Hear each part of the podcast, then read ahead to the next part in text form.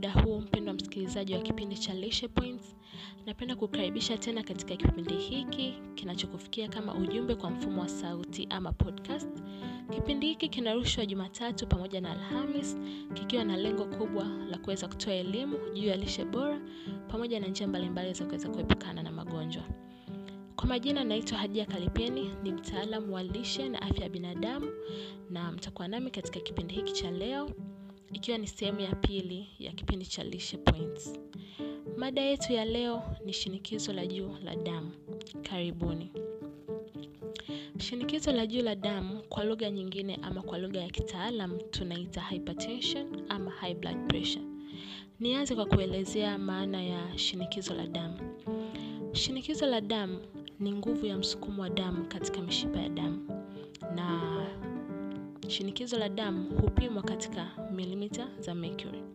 Hivyo vipo viwango ambavyo vinatumika katika kusema kama shinikizo la damu lipo katika kiwango bora, kiwango cha kawaida ama lipo juu.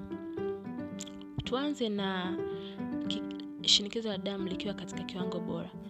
Shinikizo la damu likiwa katika kiwango bora, pressure ama shinikizo la systole huwa ni chini ya milimita 120 za mercury pamoja na shinikizo ama presha ya diastole huwa chini ya milimita 80 za mercury.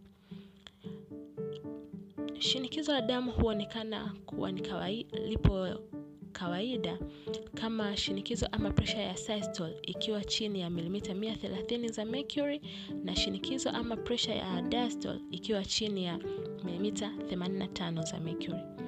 Lakini tunapokuja kuongelea shinikizo la damu likiwa juu kwa watu wazima waliozidi umri wa miaka 18, shinikizo la damu linatambulika kama shinikizo ama pressure ya systole ambacho ni kipimo cha juu ikiwa ni milimita 140 za mercury ama zaidi, na pia shinikizo ama pressure la pressure ya diastole ambacho ni kipimo cha chini ikiwa ni milimita 90 za mercury ama zaidi. Shinikizo ama presha ya systole ni kipimo cha damu ambacho kinapima nguvu ya msukumo wa damu katika mishipa ya damu wakati moyo ukiwa unadunda. Lakini shinikizo ama presha ya diastole ni kipimo cha damu ambacho kinaonyesha ama kinapima nguvu ya msukumo wa damu katika mishipa ya damu wakati moyo ukiwa umepumzika ama kati ya mapigo ya moyo. Kwa hiyo hivi ni vipimo viwili tofauti ambavyo vinatuletea shinikizo la damu. Shinikizo la juu la damu huweza kutokea kwa watu wenye umri wowote. Hamna age limit ya kupata ugonjwa huu wa shinikizo la damu, lakini ugonjwa huu hupatikana zaidi kwa watu wazima wenye umri wa zaidi ya miaka 35. Ugonjwa wa shinikizo la damu hauna chanzo kinachofahamika, lakini kuna sababu mbalimbali ikiwemo za kijenetic za kimazingira kama katika ulaji wa vyakula, ufanyaji wa mazoezi, uh, mitindo ya maisha ama lifestyle. Sababu hizi zina nafasi kubwa ama muhi, nafasi muhimu katika usababishaji wa ugonjwa huu wa shinikizo la juu la damu. Na mara nyingi watu wenye ugonjwa wa shinikizo la juu la damu hawana dalili yoyote, kwamba hakuna dalili husika ambayo unaweza ukasema kwamba hii ndo dalili kubwa ya ugonjwa wa shinikizo la damu. Hapana, lakini zipo hali mbalimbali mbali ambazo zinawapata watu na zinaweza zikatumika kama viashiria vya ugonjwa huu wa shinikizo la juu la damu, na hali hizi ikiwemo maumivu ya kichwa, kwamba mtu anakuwa anaumwa sana kichwa, uchovu, mwingine anapata matatizo ya macho, wengine wanapata hali ya uoga ama hali ya kuchanganyikiwa na hali nyingine nyingi ambazo zinategemeana na mtu na mtu na zinaweza zikatumika kama kiashiria cha uwezekano wa uwepo wa ugonjwa huu wa shinikizo la juu la damu kwa mtu husika ambaye anapitia hizo hali. Hivyo yapo mambo mbalimbali ambayo yanaweza kupelekea katika namna moja ama nyingine kupata ugonjwa huu wa shinikizo la juu la damu na hali hizo ni kama hali ya unene ama kuwa na uzito uliokithiri. Um, kitu kingine ni ulaji wa vyakula vyenye chumvi nyingi ama matumizi ya chumvi wakati wa kula. Kitu kingine ni uvutaji wa sigara, matumizi makubwa ya pombe, mazingira ya mifadhaiko ya hali ya juu na vitu vingine vingi kama ulaji wa vyakula visivyo vizuri kwa afya kama vyakula vyenye mafuta mengi na mambo mengine mengi yanaweza kupelekea mtu kupata ugonjwa huu wa shinikizo la juu la damu. Yapo mambo mbalimbali ya kuzingatia ili kuepukana na shinikizo la juu la damu ikiwemo kuacha uvutaji wa sigara kama inavyoonekana kwamba uvutaji wa sigara unapelekea kwa namna moja ama nyingine mtu kupata gonjwa la shinikizo la juu la damu. Hivyo kuacha uvutaji wa sigara inatuweka katika nafasi nzuri ya kuweza kujiepusha na ugonjwa huu wa shinikizo la juu la damu. Kitu kingine ni kupunguza uzito kama wewe ni mnene ili kuweza kuhakikisha kwamba una uzito wa kawaida ambao ni mzuri kwa afya yako. Pia kitu kingine ni kuongeza ufanyaji wa mazoezi ya viungo ili kuweza kuimarisha hali ya mwili pamoja na hali ya afya yako ya moyo. Kitu kingine ni kupunguza matumizi ya sodium ama matumizi ya vyakula vyenye, chumvi nyingi ama matumizi ya chumvi wakati wa kula. Kitu kingine ni kupunguza ulaji wa vyakula vyenye mafuta mengi na pia kupunguza unywaji wa pombe. Kama inavyoonekana kwamba hivi vitu vinamweka mtu katika hatari kubwa ya kuweza kupata ugonjwa huu wa shinikizo la damu, hivyo tunavyoviepuka vinatuweka katika nafasi nzuri ya kuweza kujikinga dhidi ya gonjwa hili. Lakini jambo lingine la muhimu la kuzingatia ili kuepukana na ugonjwa huu wa shinikizo la damu ni kudhibiti hali ya mifadhaiko. Kama unatakiwa ujitahidi kudhibiti ama ucontrol stress, kutokana na kwamba hii inaonekana kuwa ni moja kati ya vitu ambavyo vinapelekea mtu kupata shida ya shinikizo la juu la damu.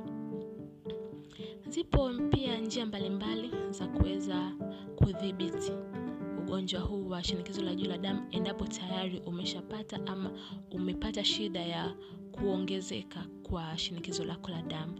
Na vitu hivyo ni kama kupunguza uzito, kwamba kuhakikisha kwamba mtu anakuwa na uzito wa kawaida ama uzito ulio sahihi. Kitu kingine ni kupangilia vizuri milo yako. Unatakiwa uhakikishe ama ujitahidi kula vyakula vya nafaka zisizokobolewa, kuhakikisha unakula matunda mengi pamoja na mboga nyingi, pia kupunguza ulaji wa vyakula vyenye mafuta mengi. Na katika hili tunaweza pia tukaweka vyakula vya viwandani. Tunatakiwa tupunguze ulaji wa vyakula vya viwandani kwa sababu tunajua kwamba vyakula vya asili vina kiwango kidogo cha sodium, lakini vyakula vinapata ile ongezeko la sodium vinapo vinapokuwa viwandani ama vinavyokuwa kiwandani. Kwa hivyo tunatakiwa tupunguze sana matumizi ya vyakula hivi ili kuweza kutusaidia kupunguza athari za ugonjwa huu wa shinikizo la juu la damu na kuweza kujikinga na magonjwa mengine ya moyo pamoja na magonjwa mengine ambayo sio mazuri ama yanatuweka katika hali mbaya ya kiafya. Tunatakiwa kujitahidi kupunguza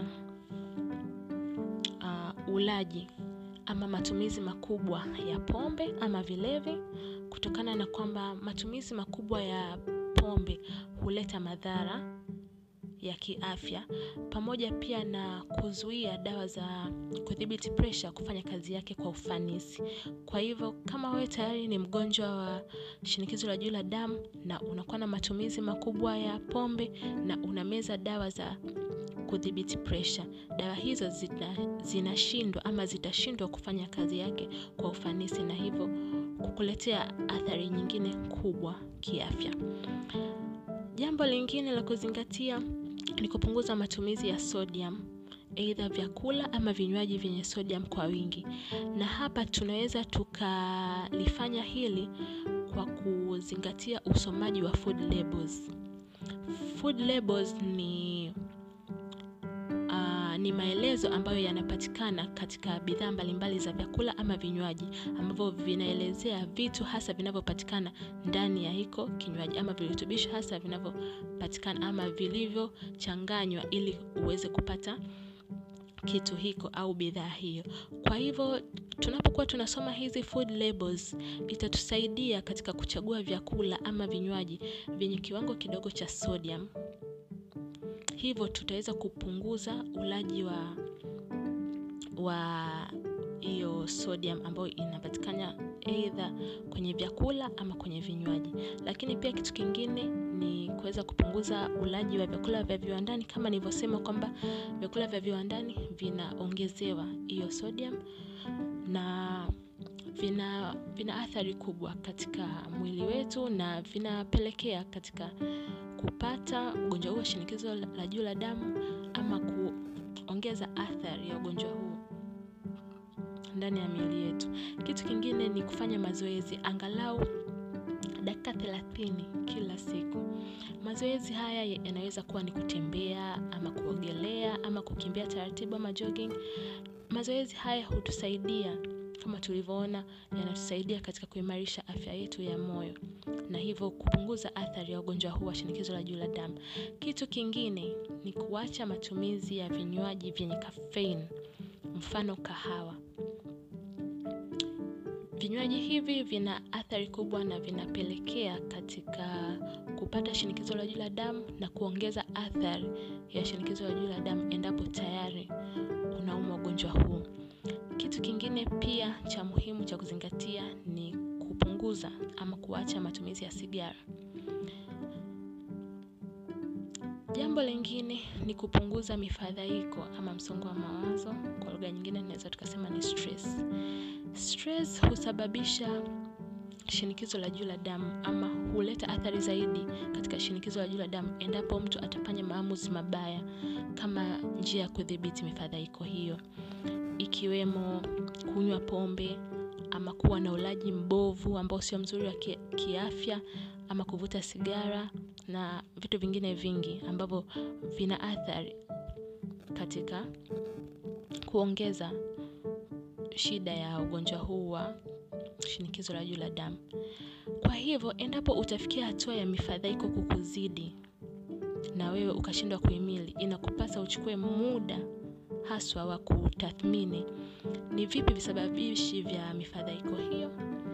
Kama je ni kipato ama ni maradhi kazi ama familia na pindi utakapofahamu chanzo hiko inakubidi kutafuta namna bora ya kuweza kuondoa ama kupunguza mifadhaiko hiyo kwa hivyo unaweza ukaongea na watu ukaenda kwa wataalamu wale wa kufanya counseling ama wewe mwenyewe ukaji ukajidhibiti kwamba unahakikisha hiyo mifadhaiko haikuathiri sana. Na kitu kingine ni kujitahidi. Jitahidi sana kumwona daktari wako mara kwa mara kwa ajili ya vipimo. Kwa sababu daktari ana uwezo mkubwa wa kukujulisha kama unatakiwa upate ama upime shinikizo lako la damu kila siku ama chini ya hapo. Na endapo pia utahitajika kufanya matibabu mengine daktari wako atajua zaidi jinsi ya kukushauri ili matibabu hayo yasiweze ya kuleta athari zaidi katika ugonjwa ambao tayari unao wa shinikizo la juu la damu. Kitu kingine pia cha muhimu ni kuweza kujitahidi kupata msaada ama support kutoka kwa familia ama marafiki ambayo hii support ina mchango mkubwa ama ina uwezo mkubwa wa kuweza kuimarisha afya yako kutokana na kwamba marafiki hao ama familia yako inaweza kukupa motisha zaidi ya wewe kuweza kufanya mambo, ma, mambo mazuri zaidi ya kuweza kutunza afya yako.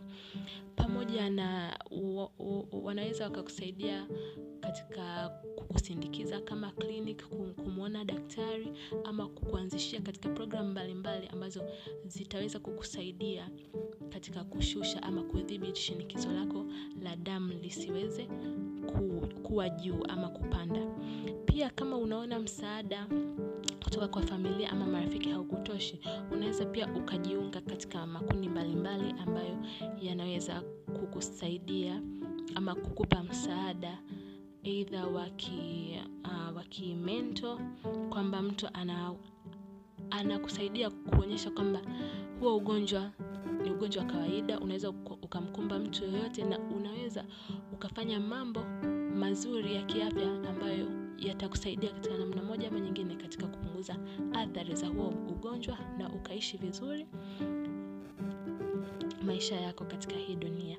Kwa hiyo hayo ni mambo mbalimbali mbali ya kuweza kuzingatia endapo tayari ni mgonjwa wa shinikizo la juu la damu na mada yetu ya leo ya shinikizo la juu la damu imechaguliwa ama ya imechaguliwa ku, ku, kupati, ku, kutolewa ili kuweza kupatia jamii elimu.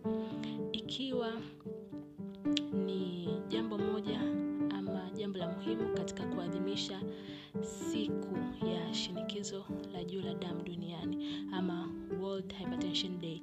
Kwa hivyo na kauli mbiu ama mambo ya muhimu ambayo yameaswa kufanyiwa kazi katika siku hii ni kuweza kupima shinikizo lako la juu la damu, kujua jinsi ya kulidhibiti ili ili kuweza kuhakikisha unakuwa na maisha marefu.